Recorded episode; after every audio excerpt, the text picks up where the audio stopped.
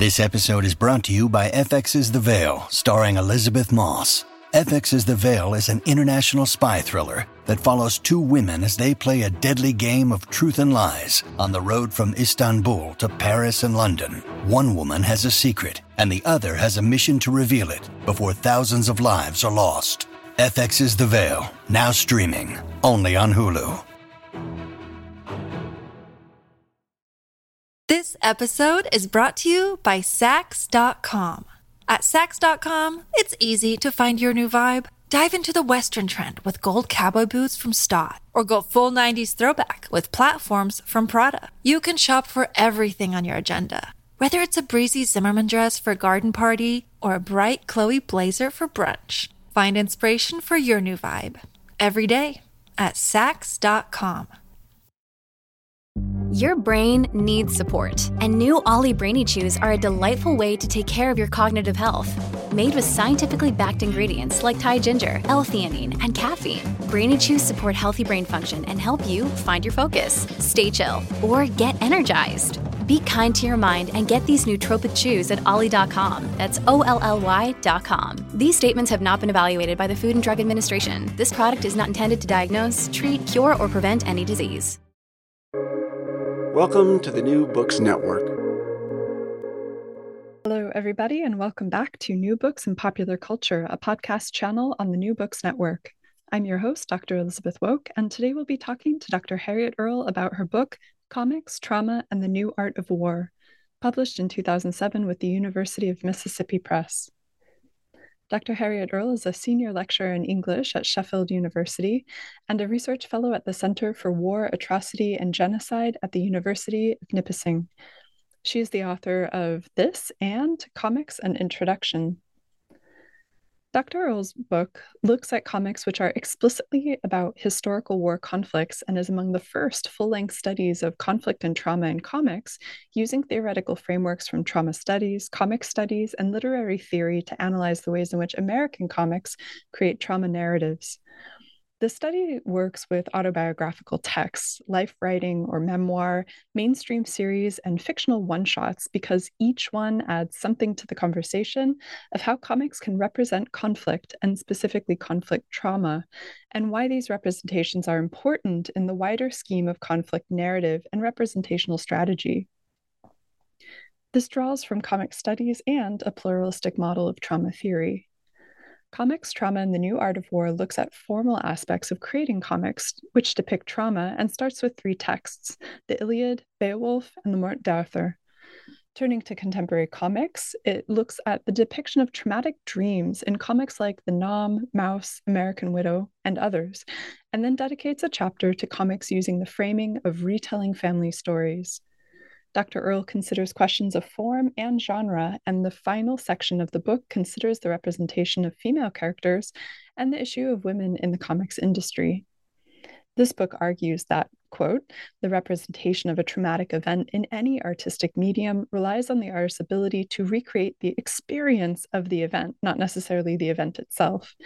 That is, the trauma the individual experienced and continues to experience the specific structural and artistic techniques of the comic are able to mimic the symptoms of a traumatic rupture in the formal presentation of the narrative, which in turn is able to mimic the experience of a traumatic rupture in the reader. In this interview, Dr. Earle talks about the challenges of analyzing war comics, the silencing of certain characters in war stories, and the graphic proclivities of conflict narratives. I am here with Dr. Harriet Earle.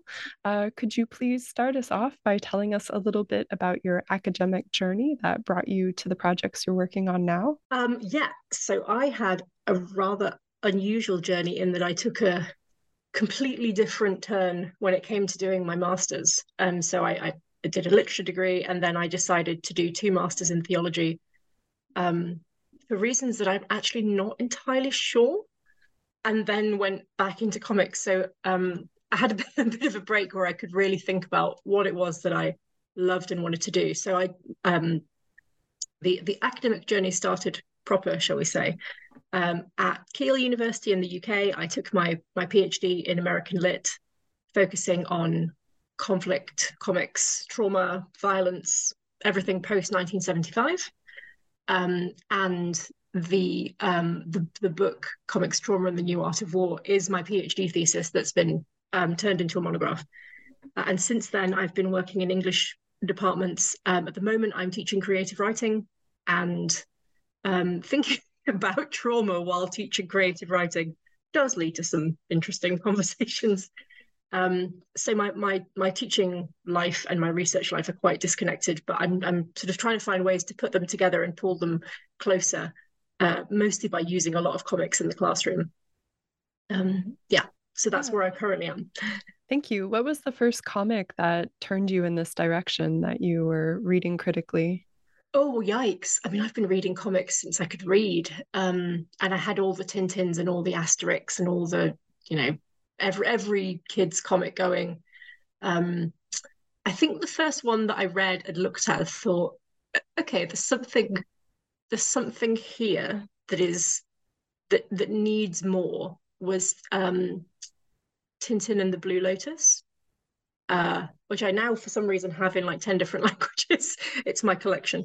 Um, but that whole idea of where he's talking about um, sort of xenophobia and and and the, the image of China and the image of the West and and all of that sort of um, almost it's almost sort of Orientalism in comics. Um, and I know that this is something that's been really talked about a lot by other scholars, but that was the first one reading that thinking, okay, so we could maybe use this to talk about these issues.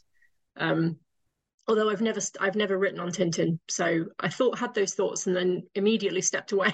so, um, but I think that that was the first one, and it's great. I mean, it it's it's dodgy and it has really weird messages in it but actually it, it, as a teaching tool for thinking about the way that comics do race it, it's a good starting point i think definitely and uh yeah there has been a lot of work on tintin and hopefully that will hmm. continue mm. oh yeah all right so, uh, thank you for sharing that. Uh, it'd be great if we can turn now to the book.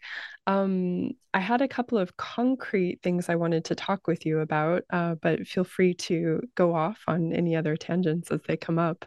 Um, I really liked how you opened up your book by kind of anchoring your discussion around Picasso's Guernica as an example of this.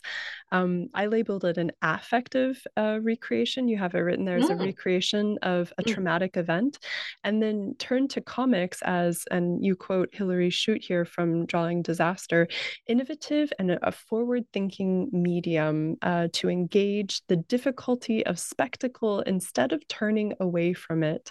Um, could you please elaborate on how comics do this and how you connect this to Guernica? Yeah. So when I was when I was writing, I mean, it was the the thesis at that point. I'd been looking at um, where do we where do we see conflict represented in in narrative texts, mostly in literary texts, but with more of a focus on um, the sort of war is hell, war is traumatic narrative. And I mean, it, it, it goes all the way back to the Iliad. So it's something that is sort of long standing, it's not a modern creation. And when I was doing all that, I came across an article in, I think it was the London Review of Books. And it was uh, Malcolm Bull, he was reviewing some book about Guernica. And it mentioned The Dream and Lie of Franco, which is this series of, of images that Picasso drew before he created Guernica. And he was going to sell them as postcards to raise money for um, the cause in Spain. The Spanish Civil War was going on at the time. He was living in France. And they are very much like a comic because the the sheet that we have, the sort of the, the sketch sheet, is all these these images of, of Franco, who looks a bit like a sweet potato, um, doing really weird. Like there's one of him with a gigantic penis. There's one of him dressed as a courtesan. There's one where he's riding a pig. So these really bizarre images. But then there's so there's two sheets of these, and on the second sheet he started working on the um, the sketches of what would become Guernica. And so I was looking at these thinking, oh, this is an interesting sort of disconnected comic. And then when you look at the painting of Guernica, it it does very much read like a comics tableau and there is paneling um, because at one point like one corner it sort of looks like it's within a house but then the rest of it looks like it's outside. So this really weird paneling. Um, plus the cubist elements, which make it even more sort of paneled. The the actual faces and and the characters um, have this sort of panel feeling, but it, it's also telling a narrative, and the, and characters are reacting to one another within the painting. And so I thought Picasso we'd consider him high, i mean i'd consider him high art if you want to make that distinction. I don't like that distinction but you know what i mean. And comics low art trash whatever you want to say i wouldn't say any of those of course. But actually you can create that you can see how picasso this sort of great internationally wonderful artist is using the same kinds of techniques as comics to represent this unspeakable tragedy.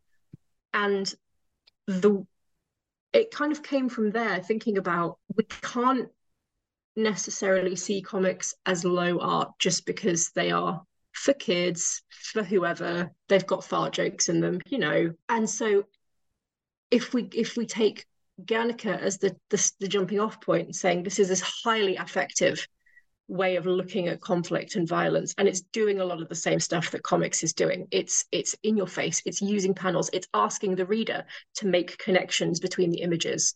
Um, uh, scott mccloud likes the term closure. I know it's it's sort of it's not fashionable at the moment but that idea of actually the the reader has so much to do within the narrative to create it themselves. Comics is doing all of this. And because some of the the works that I was looking at in my in my own corpus are Second World War, although they're all written after 75, but they're they're talking about a similar period in history as Guernica was created, what, 37, 1937. It it made sense to start there to me. And it also felt like it was an interesting way of doing comic studies. And it's a bit overblown to call myself interesting, but everything I'd read at that point was sort of going in strong with, you know, comics, Superman, superheroes, 1930s is the start, which I I don't agree with. And I don't know many scholars who do. But as an Americanist, this certainly seemed to be where everyone was starting. And so I wanted to say something quite different. But what I also thought that it gave me for the starting point of the book is to say representations of, of conflict have not changed massively. We've had these these sort of tab these war tableau for hundreds and hundreds, if not thousands of years. And they're doing very similar things. And then Guernica just adds that that nice, comfortable stepping stone between the art and the comic in that it's using panels, it's using a lot of the same kind of grammar that we would expect from a comic. Um, so that was why I wanted to use Guernica, and my supervisors were horrified. Um, but you know, I stuck it out. yeah. Um, sorry, um, Ellie. Uh, no, you nicely bookend this by coming back to it in the conclusion to talk about X Men Guernica. Um, yes, yeah, yes. which, which I found completely by. Well, I found this piece completely by chance. Um, and it's created by uh, an artist who put it on DeviantArt, so an, an online art sharing website and she uses i'm sorry i'm assuming there they use um, the figures of the x-men in exactly the same shape as guernica but the idea is the destruction of of the school.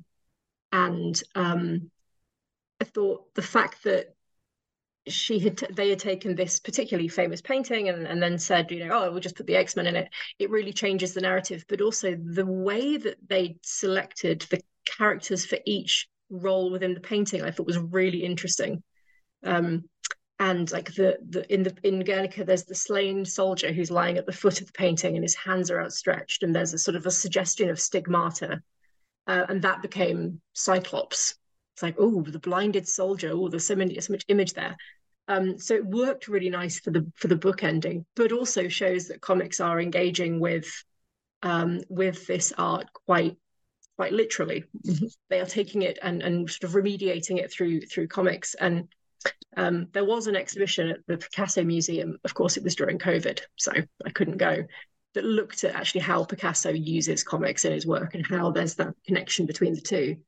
Um, and sort of thinking more broadly about how what Guernica does as a painting, which is it shocks, it disrupts, it upsets. Um, and I, I, went to see it, and I think I looked for it for an hour, an hour, and cried.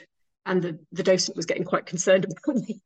But it's an incredible piece of art. Comics is doing similar things on the page, but it's doing it on a on a physically smaller scale because, of course, Guernica is enormous, and in different ways. So we have things like page turns, and it's mobilizing the response of the individual and the body of the individual to do the same kind of affective reading of conflict. Yeah, and you uh, make the comment there that um, while this X Men Guernica can be, I don't know, kind of dismissed as mere parody, you're you're pointing out that it's pastiche, and you use the quote pastiche is the cannibalism of the past, and represents a loss of connection to a historical referent that it becomes simulacra. Do you see mm. that um, same usage in the other comics that you're looking at in the corpus in your book? That they've sort of cannibalized and it's become a historical pastiche. Sometimes I've certainly noticed it much more in my current project. Um, I think because I've been looking for it more. Um, so at the at the moment, I'm I'm writing about uh, the Vietnam War and the way that the Vietnam War is remediated in comics, and um, the use of photographs especially. So um, for example there's this this um, issue of the 'Nam which is a long running or it was one of the longest running vietnam series it's finished now marvel series. And they they use the photograph of um, the burning monk who um, very famous image by malcolm browne's self-immolation of um, of monk in, in saigon in 1963 to talk about a completely different thing within the war, the, the My Lai massacre. And in putting together those two events in, in this comic, it removes any of the historical context of both and it completely downplays what both are doing. So that sort of cannibalizing pastiche is very much visible there. And, and it's all the way through comics of, of Vietnam, certainly, um, because the photographs are so well known but the conflict itself is not. It's not necessarily understood in the way that I think it should be. A um, little bit of a judgmental statement there, but I think the way that a lot of people remember Vietnam is actually not not what happened. Um, so that's what I'm trying to do in this book is point out all of these moments where we have an image that has been ripped out of its context completely and becomes something else, and in becoming something else, really becomes nothing. Yeah, thank you for uh, summarizing that. When you're talking about how some of these ideas have even carried on to projects you're working on now, um, I wanted to ask you this is a big topic, and you have a, a, very large and complex corpus that you're drawing from in there. It must have been a lot of work. Um, how has your thinking on the topic developed since you wrote this? Uh, where did you start, and which concepts have you held on to, and which have you either modified or discarded since then? So I should give credit to the person who gave me the idea for this um, Roger Sabin, and I met him. Well, we we'd worked together and, and, known him, and I we bumped into him at a conference, and I said, "Oh, I've got this this idea for a project, but it's really crap." And he went, "Oh, oh, oh, right, that's a weird way to start a pitch," and I was like, it, and I gave him this idea that was nothing to do with Vietnam at all, and he said, "Oh, that really surprises me. I would have thought that you'd have picked up." Some of the trauma stuff maybe written about Vietnam. And I'm like, no, why would I do that? And then of course the the seed was planted.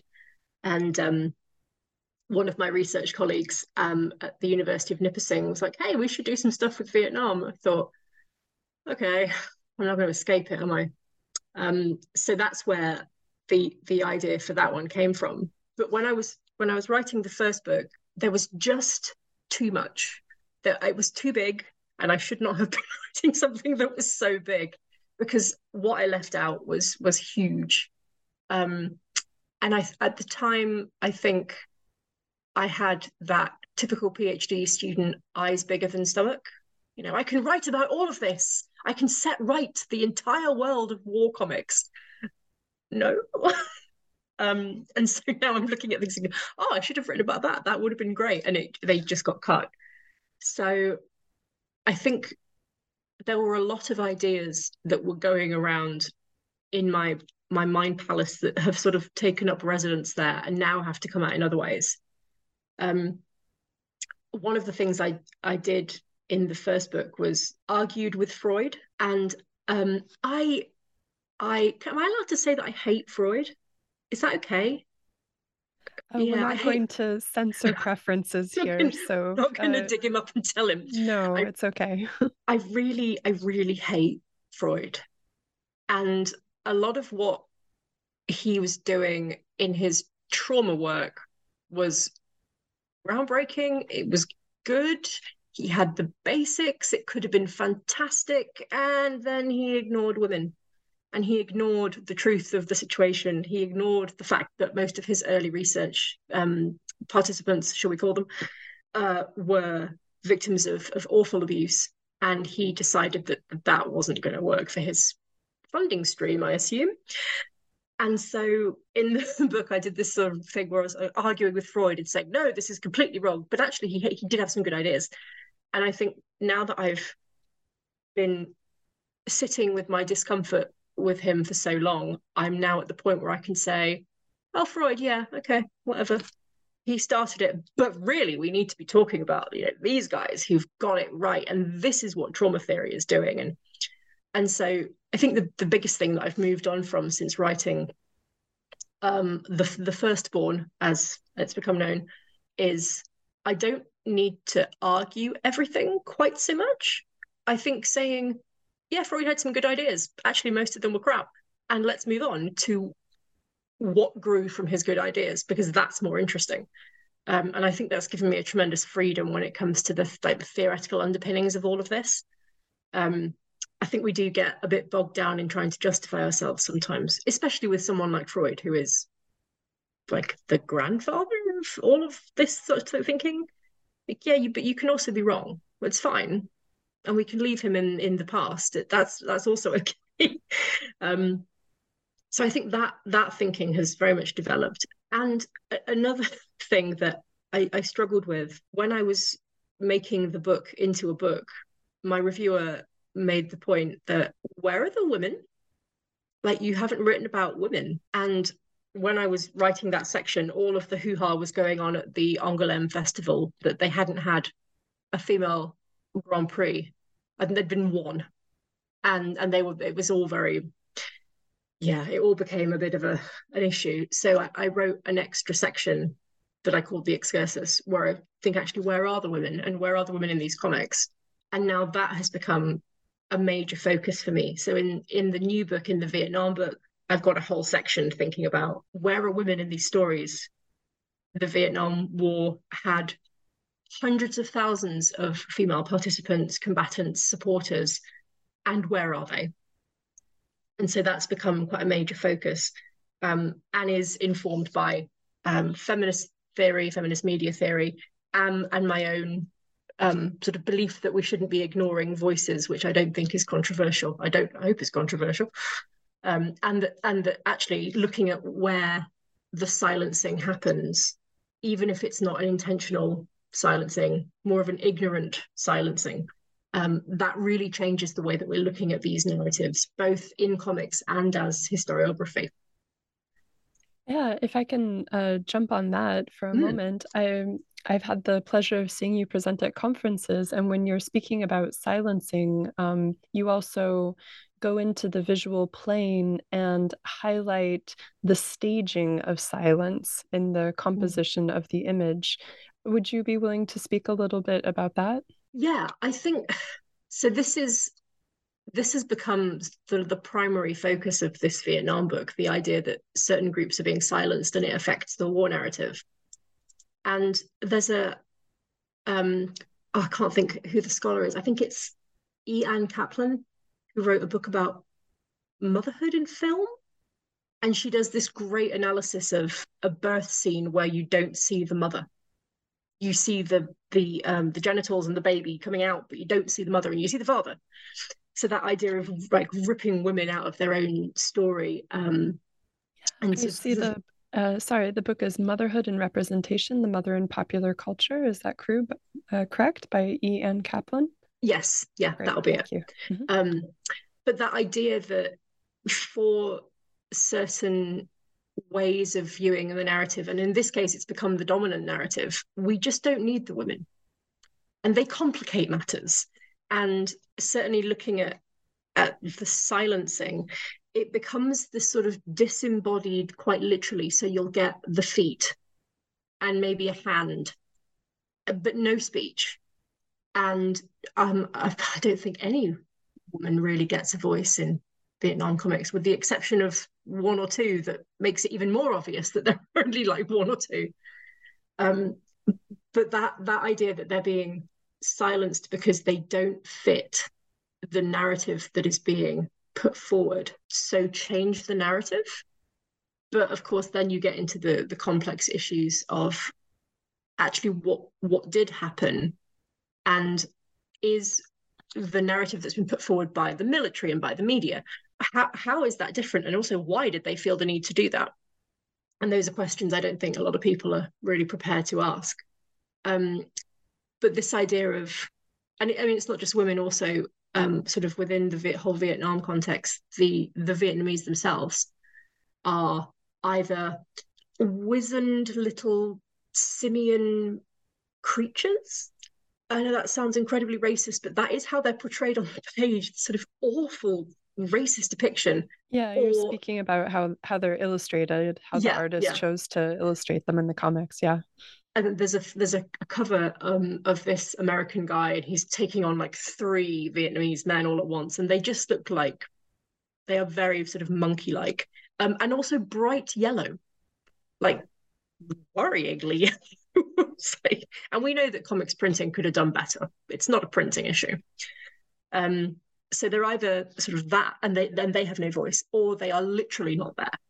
They are the gunfire coming out of a jungle thicket, followed by followed by nothing. There is no voice for these characters. They don't have names. Um, they don't have backstories. They are not fully fleshed out and therefore allowed to speak. They're just um, props in the Americans sort of playing war, and it it leads to this this overarching story of big brave Americans go into Vietnam, shoot at the forest, and leave, which is not the truth. I don't think I need to to say that, but it's it's not in any way accurate. Um, but so the, this idea of of silence and i mean there's some great stuff from foucault who talks about like there are many silences and i want to draw the um sort of the make clear the difference between being silent and being silenced and that one can choose to be silent which in itself could be an act of defiance an act of strength but being silenced and being denied voice or being forcibly um forcibly shut up so um, there's a lot of, please excuse the next statement, there's a lot of throat slashing. So the literal silencing, the destruction of the voice, um, rather than just they're silent within the comic because they aren't allowed to speak. They are literally being unable, being made unable to speak. Um, and so the, the ways that that affects this sort of overarching idea of of conflict is something that I find visually really fascinating, but also in, in a narratological sense. Like, what is it doing for what we think of when we think of these certain conflicts? This episode is brought to you by Saks.com. At Saks.com, it's easy to find your new vibe. Dive into the Western trend with gold cowboy boots from Staud, or go full 90s throwback with platforms from Prada. You can shop for everything on your agenda, whether it's a breezy Zimmermann dress for a garden party or a bright Chloe blazer for brunch. Find inspiration for your new vibe every day at Saks.com. Yeah, thank you. Um, so as you moved away from Freud, uh, which were the scholars or the concepts or the methods that you've been employing since then? Um, ooh, hmm. there's there isn't sort of one person who I've leapt on the back of, but I've become so the, the term that I, I, like to use is the, the pluralistic model of trauma theory and looking at people like so Michelle Balaev is one um, she's a literary theorist a literary scholar who talks quite a lot about actually trauma is is deeply individual. And we can look at the bank of symptoms um, but really it's much more than that. And there is this this drive within the individual to speak. So all of the stuff that freud and his his ideological offspring um, like to say people like cathy caruth about the know the unspeakable and the silence in the middle of trauma Balaev ever saying no people want to speak that's why they have flashbacks nightmares um, traumatic numbing it's all that need to get it out and so this is what trauma literature is doing. It's giving this outlet to then say, this is what happened to me. And you know, with huge corpuses of, of trauma memoir and um, sort of conflict memoir, but also other types of trauma. Um, it was maybe about 15 years ago, there was that rush of child abuse memoirs that was all quite dominating in the certainly in the UK literary marketplace. Um, but that need to speak is not um, it, it is difficult and it is painful, but it is a need to speak. It isn't a it isn't a, an, an unspeakability. So I I'm I'm going with those kinds of um, models of looking at trauma, and it has become more common in clinical trauma. So I've been using the DSM five um, to think about what are the symptoms and how are they made visible on the comics page um, but also psychiatrists like Bessel van der Kolk, who uh, wrote a really fantastic book called The Body Keeps the Score, which is about actually this like this, the the psychological, physiological um, relationship between uh, it, for traumatic bodies, um, and and anything that allows me to think about trauma in a non medical sense. So quite often we think about PTSD and people talk about PTSD and PTS. And that's fine, but we can't diagnose fictional characters, and we shouldn't diagnose fictional characters. So, is it better to talk about trauma as a sort of cultural response to atrocity rather than this person witnessed this awful thing and now has PTSD, which isn't necessarily as fruitful um, especially when talking about people who actually may not have witnessed directly. Uh, so there's a whole conversation around events like um, 9-11. Can you be traumatized by watching the news coverage? And classic trauma theory would say no, because your life is not been put in jeopardy. You haven't had that that moment of, oh my god, I'm going to die, which is sort of the root the root of the traumatic neurosis is the word that Freud uses. Um, but actually is there a more sort of broad cultural trauma around 9-11 yes absolutely and and that comes through i mean there's lots of 9-11 comics that talk about that and there are people who talk about their their stay in certain combat zones where they weren't their life wasn't threatened and yet they are struggling to come to terms with their experiences um, so i think looking at, at trauma in that way and keeping freud in the background because he was one of the first to actually say, oh, look, the, these are the sorts of symptoms. And for the most part, he was correct in the sort of basic symptoms. Um, plus, he has some great words. Love those compound German words. Um, but it's it's only a basic understanding of what's going on, and and using him as anything more than a very basic understanding is it doesn't do justice to actually the complexities and and the individual i think yeah and uh, what you keep coming back to or i hear you coming back to uh, as we're speaking now and as i've heard you speak uh, before um, going through the materials you're going through and also doing the reading that you're you're doing in order to build up your conceptual framework for this type of analysis. Um, what are the biggest challenges to working with this type of corpus? Do you need to take holidays? um, I know in the more challenging projects I've had, I, I have literally abandoned them because I, I couldn't deal with returning to the primary sources. It's uh, very difficult work. Yeah. Uh, yeah. Yeah. And I think I was very fortunate during the writing of the first book when it was still a thesis. My supervisors were they're amazing, amazing scholars, but also really lovely people.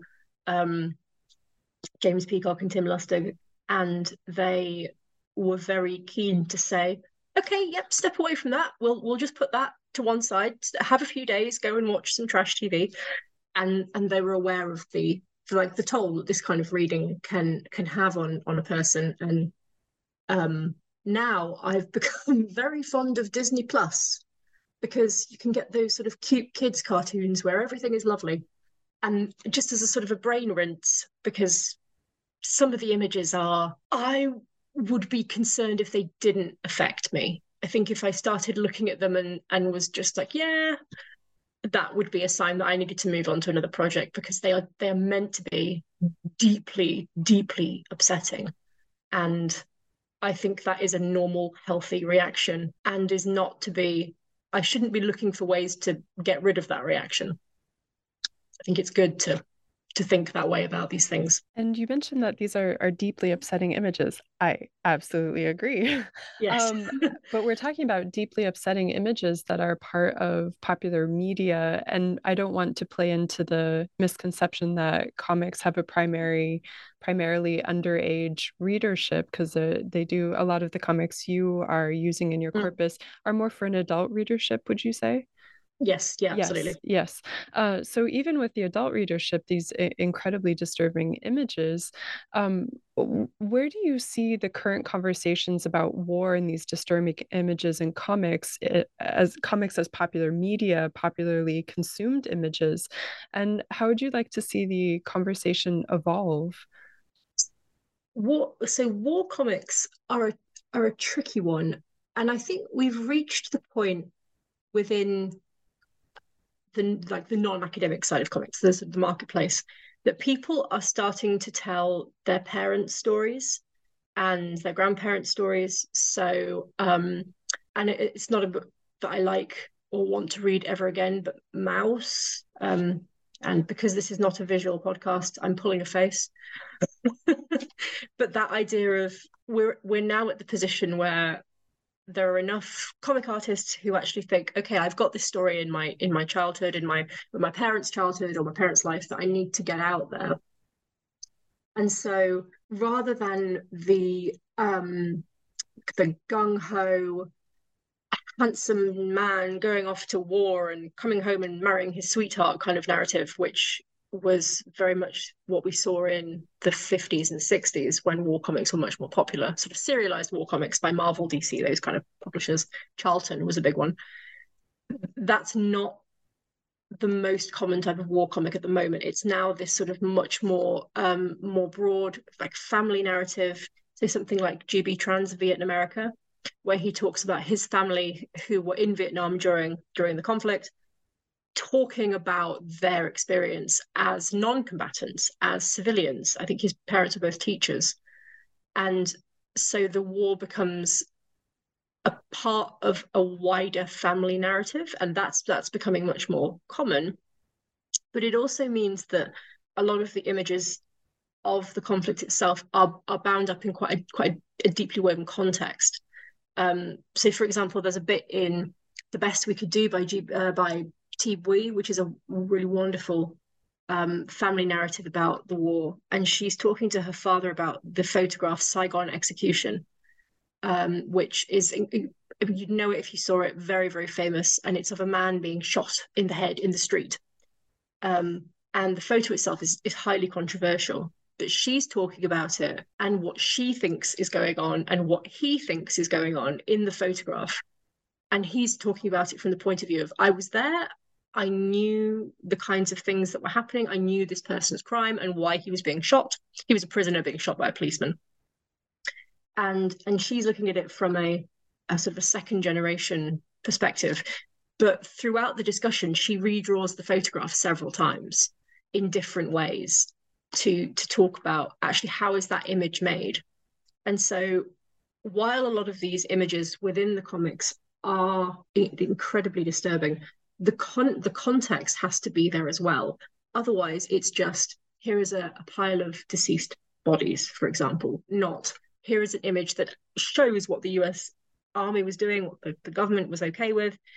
And so War Comics is doing something quite different with all of those images now that we've developed the how do I word this nicely? The comics literacy to be more nuanced in our depictions. Was that was that nicely worded? Not that I want to, you know, be mean to those who were who were writing and drawing in the in the 50s and 60s and 70s, but there is more nuance there. That said, we also have um, series like um, Marvel have done some uh, war. The Punisher goes back to his days in the army, and those are oof. they they are definitely not for children. They're actually um, marked as 18 plus on the cover, so they're Marvel M, Marvel Mature, Marvel Max, I think it is.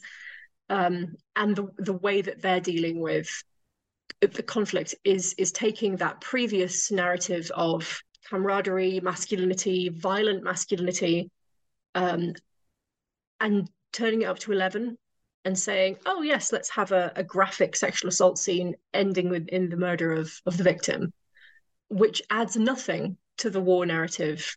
It's it's for shock value.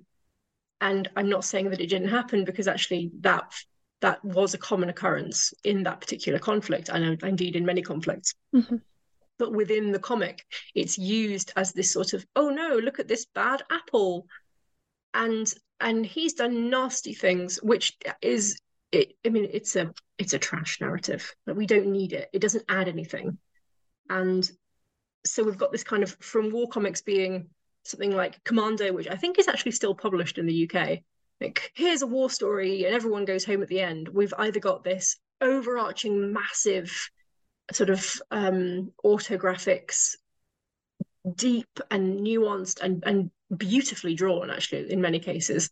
Or we've got, let's set this story of abject horror against the backdrop of the war for no reason, as far as I can tell. I'm not a fan of the Punisher, is that obvious? Yeah. Um, yeah. Yeah.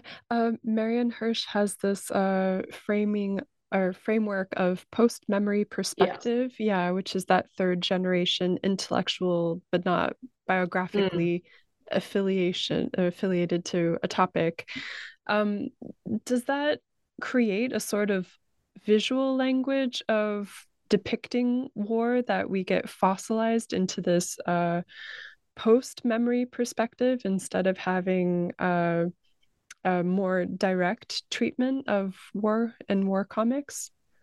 I think so. I've actually got a, a paper coming out about this, um, hopefully soon, fingers crossed. But the I think what happens is a, a, almost a mono meaning. So the image becomes um, the image of a conflict, and it's a shocking image. Um, for example, um, very famous photograph called The Terror of War, but it's it's more commonly known by its nickname, which is Napalm Girl. Um, small child running naked through uh, down a street, and there's people all around her, and she's been burned very, very badly by napalm. Um, she did survive actually. Now she, I think she's a psychologist now, but that photograph has become this sort of image of, oh no, here's a terrible thing that happened to this child, and this child becomes emblematic of every child in Vietnam and and it, it just strips out everything that was actually going on in the creation of that photograph. And you know her brothers are there and they've just lost their family and, and actually what she went through was was hell. But it just it becomes a singular image with a mono meaning the terror of war. War is hell. War is bad and not this is literally an innocent child so i think one of the things that that comics using these photographs in this way, it creates a visual literacy where we look at the image and we know that it's a Vietnam image. And there are many, many pictures, and you think, oh, yeah, that's a Vietnam image. The same as we know the photographs of the D Day landings, partly because they were immortalized in um, Saving Private Ryan, the opening opening sequence, which is brilliant opening sequence. But we recognize the image but we don't know where it sits in the continuity of the war. We don't know what it means for the war. We just have this image of bad thing that happened. And it, it really reduces. And I mean, comics are about condensation and reduction anyway, because we've only got little panels to work with, big panels. But they are also able to to because there's more than one and because they have that ability to tell a story across these images they don't rip the nuance out they can build on it, like is happening in The Best We Could Do with Saigon Execution. But the the image itself, when left sort of free floating in in media, pop culture, and they pop up on those lists of you know, 50 most famous photographs, and there's no there's no context to what the photograph is. We just look at it and think, oh my god, that's horrible, and move on. And and that is is problematic for war comics that perpetuate that very good examples there. I see what you're talking about. Thank you. Um, uh, oh, uh, yeah. uh, the next thing that uh, I think that leads smoothly into is you're working with graphic content in both senses of the word. It is literally illustrated, but graphic, as and for mature audiences. And I've seen you when you're speaking about this at conferences, you use your facial expressions, your body language, your stage presence to discuss this very difficult material, which, of course, you're also showing images to a perhaps unwitting audience, um, treating it with respect and honesty, which is very important. And in these moments, you really shift uh, your mode to address the audience on a human level very directly, and you're departing from your formal presenter's tone. So I wanted to ask you, how do you translate this uh, grace and treatment of the material when you're communicating it in the written format, which which doesn't necessarily allow for those pauses and asides? Mm. Yeah, it's. Uh, I think I'm quite animated, um, which I don't necessarily think is a bad thing. But I, I do think that one thing that we as scholars and people who write primarily academic books need to remember is that academics are also people. And I one thing that I've noticed quite often is whenever I, I mention things like positionality, certainly my colleagues in history go, What and they get quite uncomfortable by being asked where they sit in relation to the material that they're working with. And that being aware of my own like identity as a young white woman or whatever other identity characteristic might be relevant at the time i th- i think it's really important that we not foreground our work by talking about where we sit in relation to but that we keep that in mind at all times. So, for example, when I'm writing about um, sexual violence, I know that I'm writing about that as a woman, and I can't say that I can't not. So, making keeping that in the back of my mind, I think, changes the way that I write about the material. Not to say that it's not. Well, I don't think academic scholarship is ever objective but not to say that I'm being completely bananas and writing my own personal diatribe about rape in comics. Um, I do that elsewhere. But I think if you need to remember that we're reading this as people who have very specific backgrounds. And so one thing that I do like to do is um, not fall into the trap of academese. I don't think that helps anybody. And it's dull. And certainly comics doesn't have the the benefits that something like computer science has of a lingua franca where we are all talking in English. I mean, most of the conferences I've been to have been English speaking, but actually there's a lot of scholarship in other languages. And academic writing is really, really hard to translate. So I think actually keeping my writing nice and level and nice and straightforward helps translators, so bigger audience, but also it helps people to realize that this is not necessarily an academic topic in as much as we're writing about events that happened if not in this exact narrative way but two people there were people who experienced this particular event in vietnam. And if we forget that we're writing about things that have happened then it just becomes sort of navel gazing and it doesn't really have any value beyond the page. So i think keeping keeping it not conversational and not journalistic, but written in a way that it, it remembers that I'm I'm a human being writing to other human beings about things that may have happened to other human beings, keeps all that in mind. Um, and I'm not particularly keen on, I mean, I hate the word trigger warning. I like content note. And so I think being quite bold about things like subheadings. I have a subheading in the new book, which is war rape. And if you want to skip that part, please do. But actually being quite clear and, and not, you know, fluffing it up. We're writing about something horrific. Please feel free to, part, to pass on this section. And I'm and I'm writing about this as a woman who grew up in Europe, who has never seen combat, but has different experiences that are going to affect the way that I write about these things. And I think not putting that into the work would be disingenuous almost because obviously this is going to affect my analysis. And my analysis of for example the punisher is going to be quite different to maybe a grizzled 70 year old vet who went to vietnam on uh, in the army and experienced things. He may have a very different reading but we're never going to know unless we actually talk about where we're coming from in the first place. So i think it's important to be aware of who we are and and and be aware that who we are very much affects the way that we're reading these documents and that none of this is objective. It's it's all bound up in our own experiences and what other theory we've read and what other comics we've read. And um, if we know people who've been in those situations we're going to read them differently. And i think actually letting that come through in the writing is um, is important. And and with the visual material in a book unless you're directly relating to the image i'm not going to put it in. I don't need to see a picture of a pile of corpses just for funsies. I, I i want to see an image if you're going to talk about it and i need to see how it's actually shown.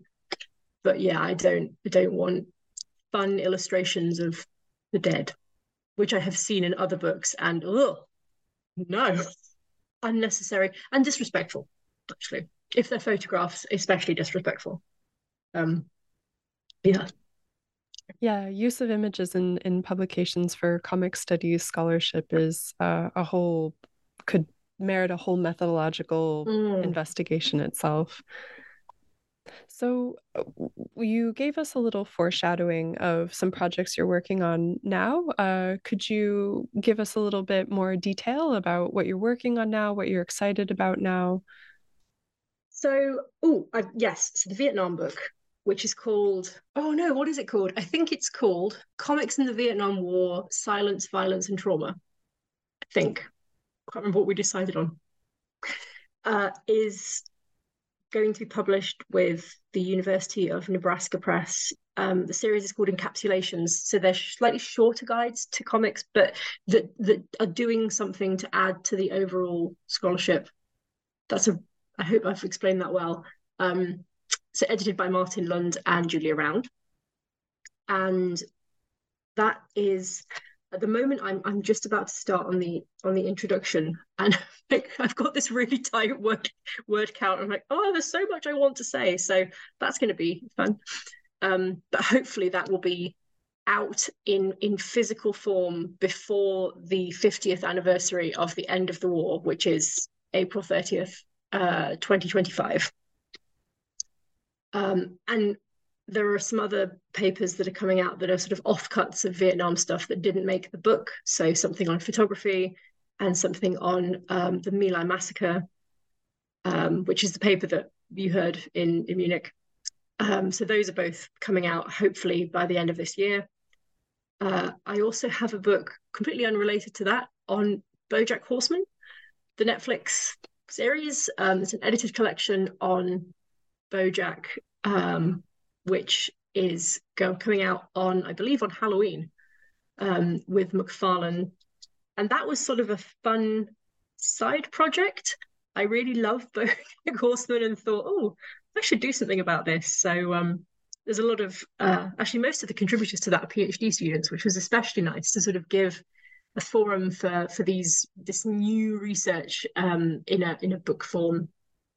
So that's coming out soon as well. Um, and on top of all that i'm i'm anything like sort of conflict stuff whenever something new pops up i think oh no i need to write about this so um yeah i'm i'm trying to to not pick up too many new projects until the current ones are done but whoever manages that if they do they're lying i'm sure yeah i never believe it if someone claims to have a tight grip on their publishing pipeline. But um, yes. sounds great. We have a lot of work to look forward to then. Yes, yeah, and and um, it will all. It's. I'm saying now it's on track, and in saying that, I feel I need to keep to that promise. All right. Well, you've made a public commitment. So, um, no. so uh, we have heard so much uh, interesting points about your work and uh, also your wider concepts about the depiction of war in comics, especially in the Vietnam War. So, uh, Dr. Earle, thank you so much for joining me today and uh, sharing about your work and answering those questions. It was a pleasure to have you. Thank you very much for having me thank you